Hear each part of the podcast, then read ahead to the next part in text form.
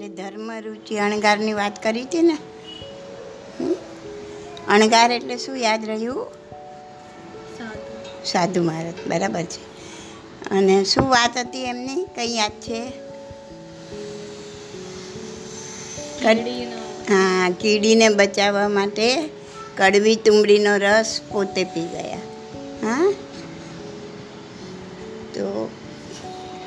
જીવને બચાવવાની કેવી ઉત્કૃષ્ટ ભાવના અંતરમાં છે, ત્યારે માણસ આવું કરી શકે? નહીં તો ના કરી શકે. તો આપણે સજ્જાઈની સાત કડી પૂરી થઈ, બરાબર? હવે આઠમી છે. હા. અર્જુન મારી જાણ જોરે લીધો સંયમ ભાર. કર્મ ક્ષમા માસે ક્ષય કરી રે પહોંચે મુક્તિ મોજાર ચતુર નર જીવ દયા ધર્મસાર ચતુર નર જીવ દયા ધર્મસાર તો હવે વાત આવે છે અર્જુન માળીની? તો અર્જુન માળી એના શરીરમાં યક્ષ, યક્ષે પ્રવા, પ્રવેશ કરેલો. યક્ષ એટલે આવા ભૂત પ્રેત વ્યંતર વ્યંતર દેવ હોય ને, એવો યક્ષો દેવ છે એક જાતનો. પણ બીજાને તકલીફ આપવાવાળો. તો યક્ષ એના શરીરમાં પ્રવેશ કરેલો. એટલે એ રોજ સાત જણની હત્યા કરતો હતો. કોણ? અર્જુન મારે. રોજ સાત જણને મારે? અને સાત જણને મારે ને ત્યારે જ એને શાંતિ થાય. છ મહિના સુધી આ ક્રમ કર્યો. છ મહિના સુધી રોજ સાત સાત જણ નહીં મારે. પછી શ્રેષ્ઠી પુત્ર, એટલે શ્રેષ્ઠી એટલે કોઈ શેઠિયાનો, શેઠનો પુત્ર સુદર્શન. એ જ્યારે એને મળે ને અર્જુન માળીને ત્યારે સુદર્શનના નૌકાર મંત્રના પ્રભાવથી ઓલો યક્ષ નાસી જાય છે. નૌકાર મંત્રનો એવો પ્રભાવ હોય. તમે સતત નૌકાર મંત્ર ગણ્યા કરો ને તો આ કોઈ હલકા દેવો તમારી નજીક ના આવી શકે. એનો તાપ લાગે એમને. એની ગરમીથી ભાગી જાય. તમારી નજીક ના આવે. જેટલી નૌકાર મંત્રનું રટણ સ્મરણ અંતરમાં ચાલુ હોય ને, તો હલકા દેવો નજીક ના આવી શકે અને જે સારા દેવ છે એ તમને હેલ્પ કરે, મદદ કરે. એટલે નૌકાર મંત્રનું રટણ રાખવાનું મનમાં.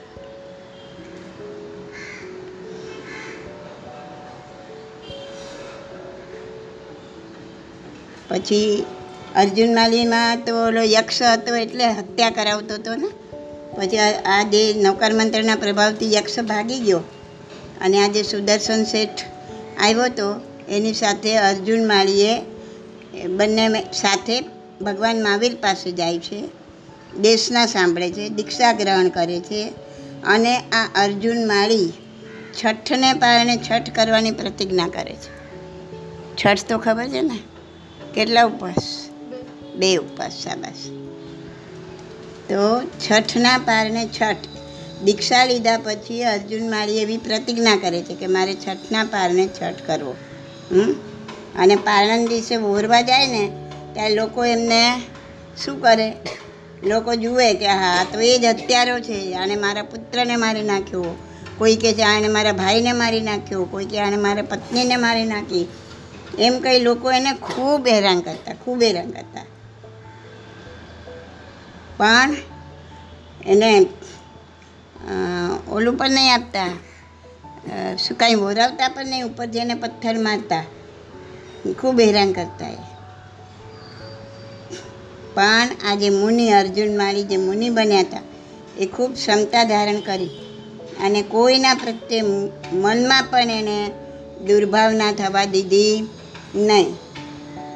તો છ મહિના સુધી એમને કશું જ ગોચરી મળી નહીં. છતાં પણ એમણે ત્યાં જ વોરવા જતા હતા. એ જ એરિયામાં. બીજે નહીં. અને ત્યાં લોકો એને જુએ એટલે એને ઉપરથી મારે ને એને ખૂબ ત્રાસ આપે ને એને કોઈ બોરાવે નહીં. તો એણે છ મહિનામાં બારસો ને સાહીઠ જીવોની હત્યા કરી હતી તો એનું પ્રાયશ્ચિત કર્યું છ મહિના સુધી પોતે. બિલકુલ દુર્ભાવના ન લાવી. હવે તમે ખાલી કલ્પના કરો, વિચાર કરો. હા? કે આવું કેવી રીતના બની શકે? છઠના પારને છઠ કરવાનું હોય અને વોરવા જાય કંઈ ખાવાનું તો ના મળે, પણ ઉપરથી લોકો મહારે કૂટે. પાછું છઠને બે, પાછા બે દિવસ પછી પાછા વોરવા જાય. તો આ રીતના ક્ષમતા ભાવે આ બધું સહન કર્યું પોતે. હા? છ મહિના સુધી. અને કેવળ જ્ઞાન પામી પંદર દિવસના અનશન બાદ કાલ ધર્મ પામીને મોક્ષે ગયા. તો આવું પાપ કર્યું હતું એમને, પણ પોતે નહોતું કર્યું. પોતે એમાં ઇન્વોલ્વ નહોતા. એમને નહોતા મારવા લોકોને. કોણે માર્યા હતા અંદર જે યક્ષ હતો એણે માર્યા હતા એ યક્ષના પ્રવેશને લીધે એવું કરતા હતા એ પોતે નહોતા કરતા. હા? એના શરીરનો યક્ષે આ રીતના ઉપયોગ કર્યો. છતાંય સહન કોણે કર્યું ક્ષમતા ભાવે? એમને પોતે કર્યું ને? યક્ષે તો જે પાપ કર્યું છે, એનો એને જ્યારે એનો જે બદલો મળવાનો હશે એ મળશે. પણ એમના શરીરનો સાધન તરીકે ઉપયોગ થયો બીજા દ્વારા. છતાં પણ પોતે ડગ્યા નહીં. દીક્ષા લીધા પછી પણ એ જ એરિયામાં બોરવા જતા ને એ જ લોકો એને મારતા, કૂટતા ને ગોચરી આપતા નહીં તો આવી રીતના આ ક્ષમતા ભાવે સહન કરીને એમણે આ કર્મને નિર્જરી દીધા. કારણ કે કર્મ સંપૂર્ણ નિર્જરા વગર કેવળ જ્ઞાન તો થાય જ નહીં ને.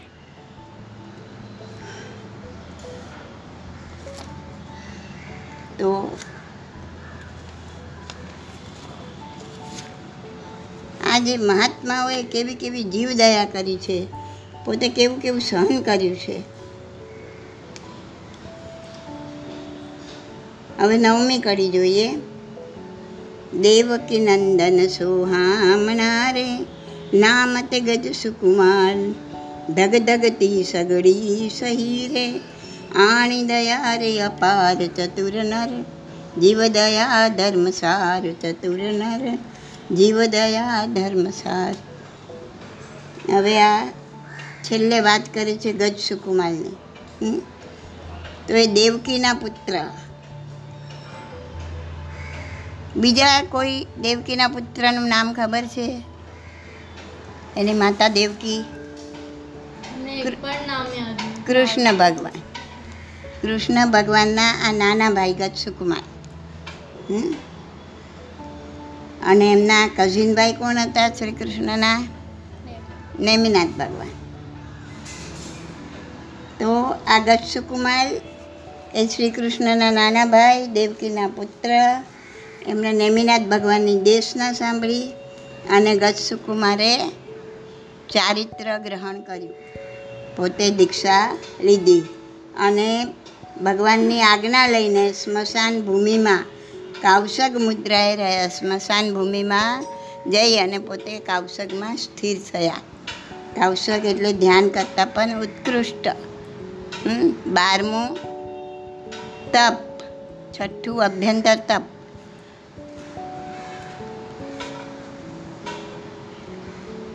તો એ વખતે ફરતા ફરતા ત્યાં સૌમિલ, એનો સસરો, એનું નામ સૌમિલ. ગજસુકુમારના સસરાનું નામ શું હતું? સૌમિલ. અને સૌમિલ ત્યાં આવ્યો અને એણે જોયું કે ઓ આ તો દીક્ષા લઈને કાપસક મુદ્રામાં ઊભા રહી ગયા છે. તો એને ખૂબ ગુસ્સો આવ્યો.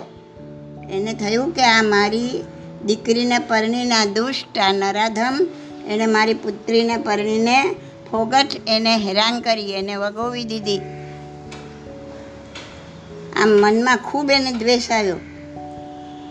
અને એણે જે સૌમિલ ખૂબ સૌમીને ખૂબ દ્વેષ આવ્યો ને એણે આ કાવસક ધાને જે ગચ્છુકુમાર ઊભા હતા ને, એના માથે માટીની પાળ બાંધી. આમ ત્યારે બાજુ માટીની સગડી બનાવી, માથા પર. તેમાં ખેરના ધગધગતા અંગારા ભર્યા, અંગારા એટલે કોલસા, એકદમ જલતા કોલસા ભર્યા. માથા પર પાઘડી બનાવી છે ને, માટીની પાળ બનાવી. એટલે અંગારા ઓલા પડી ના જાય, સગડી જેવું બનાવી દીધું. ઓલા હાલતા નથી. કોણ?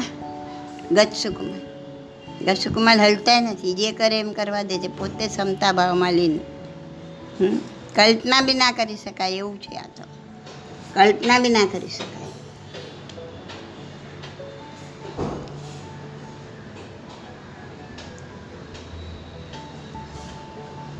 તો એમાં જે ધગધગતા અંગારા ભર્યા અને એ અગ્નિથી મસ્તક બળવા લાગ્યું. છતાં પણ ગચ્છુકુમારે એકદમ ક્ષમતા ધારણ કરી. આ માણસ ઉપર એને કોઈ રોષ કે કોઈ દ્વેષ નથી. તો જ આટલી ક્ષમતા ધારણ કરી શકે ને? અને ક્ષમતા ધ્યાન વડે પોતે કેવડી બનીને મોક્ષે ગયા. આ ગચ્છુકુમારની વાત તો બહુ પ્રસિદ્ધ છે, એના પર એક આખી સજાઈ બી છે. તો કેવી ઉત્કૃષ્ટ દયા ભાવના ક્ષમા ભાવના એનો જૂઠો જડે એમ નથી. આજે જ્યારે માણસ માણસને પશુ પંખીઓને શાકભાજીની જેમ કાપી રહ્યો છે, માણસ માણસને શાકભાજીની જેમ આજે કાપી રહ્યો છે. કેટલા કતલખાના વધી રહ્યા છે. માંસ પ્રોડક્ટમાં ઇન્ડિયાનો પહેલો કે બીજો નંબર આવે છે. સપ્લાય કરવામાં. એક્સપોર્ટ કરવામાં. એટલા બધા કતલખાના વધી ગયા છે. અને ત્યારે આ મહાપુરુષોની મહાન વાતો આપણને કેટલું બધું કહી જાય છે? જરા ઊંડાણથી વિચાર. આ મહાનુભાવોએ કોની જીવદયા કરી હા? એમના પોતાના જ જીવની જો એમણે બીજા જે આજે હમણાં આપણે રક્ષકુમારની વાત સાંભળી, અર્જુન મારની વાત સાંભળી, એના પછી ખબર એમને કોની જીવદયા કરી? પોતાના જ જીવની. તો જ કેવળ જ્ઞાન પામ્યા ને? કેવળ જ્ઞાન કઈ રીતના પામ્યા?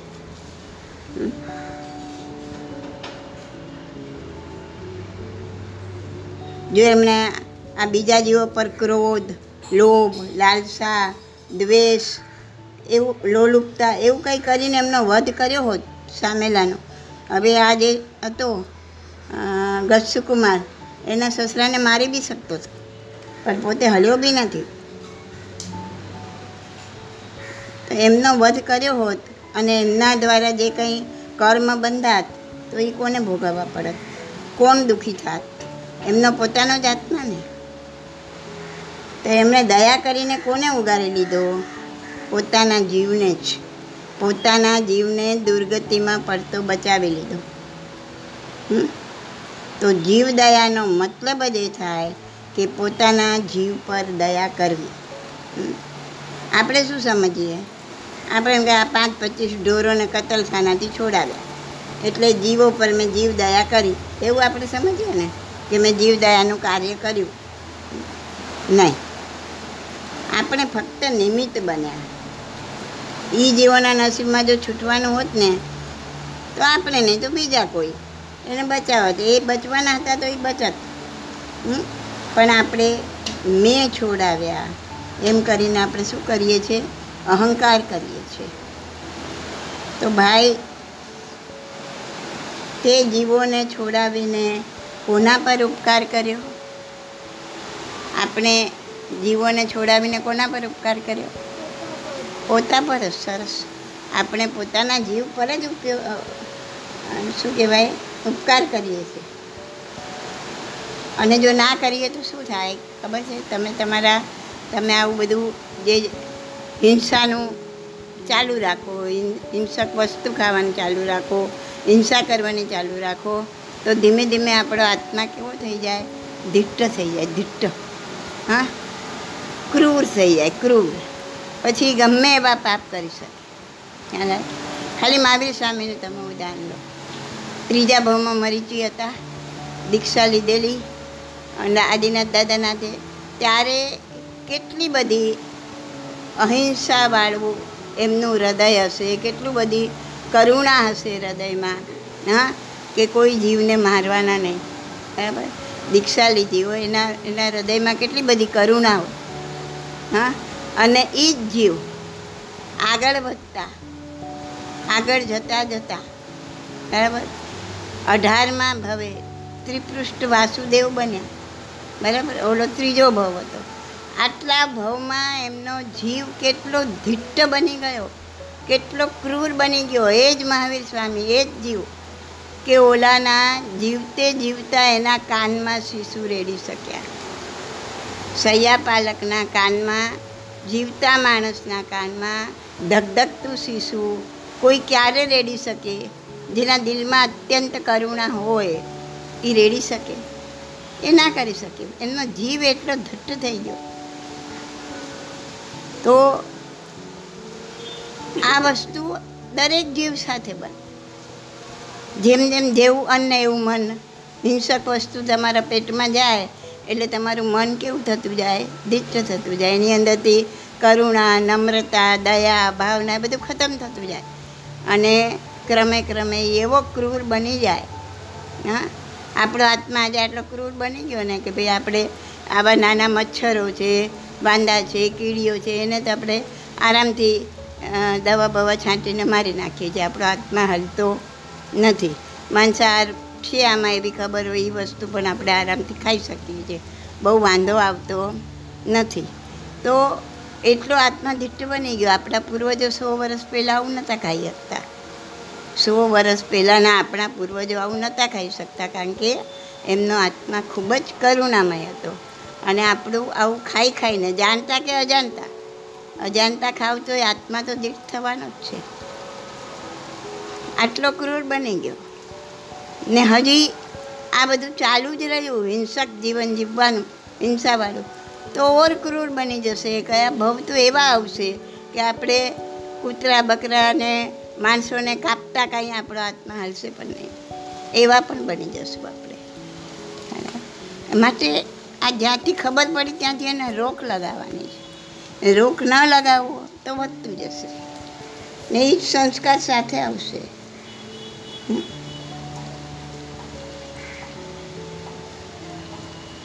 તો આપણે આના બધા પર રોક લગાવીને આપણા જ આત્માને દુર્ગતિમાં જતાં બચાવવાનો છે. અને ક્ષમા નામના ગુણને આપણે અવકાશ આપવાનો છે અને બહાર લાવવાનો છે આ રીતના ક્ષમા આવે અંદરથી બહાર. ખાલી મીઠામ દકડમ મીઠામ દકડમ કહેવાથી ક્ષમા ના આવી જાય એ તો આજે બોલ્યા ને આજે ફોક એનો કોઈ મતલબ ના. તો જો આપણને આપણા જીવ પર દયા આવતી હોય, તો આપણે એવું જીવન જીવવાનું કે જેમાં ઓછામાં ઓછી હિંસા હોય થોડુંક સમજાવ્યું ને પ્રણાતિપાત એટલે શું કહેવા માંગે છે ભગવાન? એવી કોઈ વસ્તુ નહીં વાપરવાની જે પશુ પક્ષીની હત્યાથી બની હોય, એવો ખોરાક નહીં લેવાનો જેમાં માંસાહાર હોય? તો કતલખાના આધારિત કોઈ ચીજ નહીં વાપરવાની. જેટલું બને એટલું હિંસામાંથી બહાર નીકળો. હા? સંપૂર્ણ ના થઈ શકે તો થોડી છૂટ રાખીને હિંસામાંથી બહાર નીકળીએ તો જીવદયા તરફ એક ડગ ભરાય. ખબર પડી ને?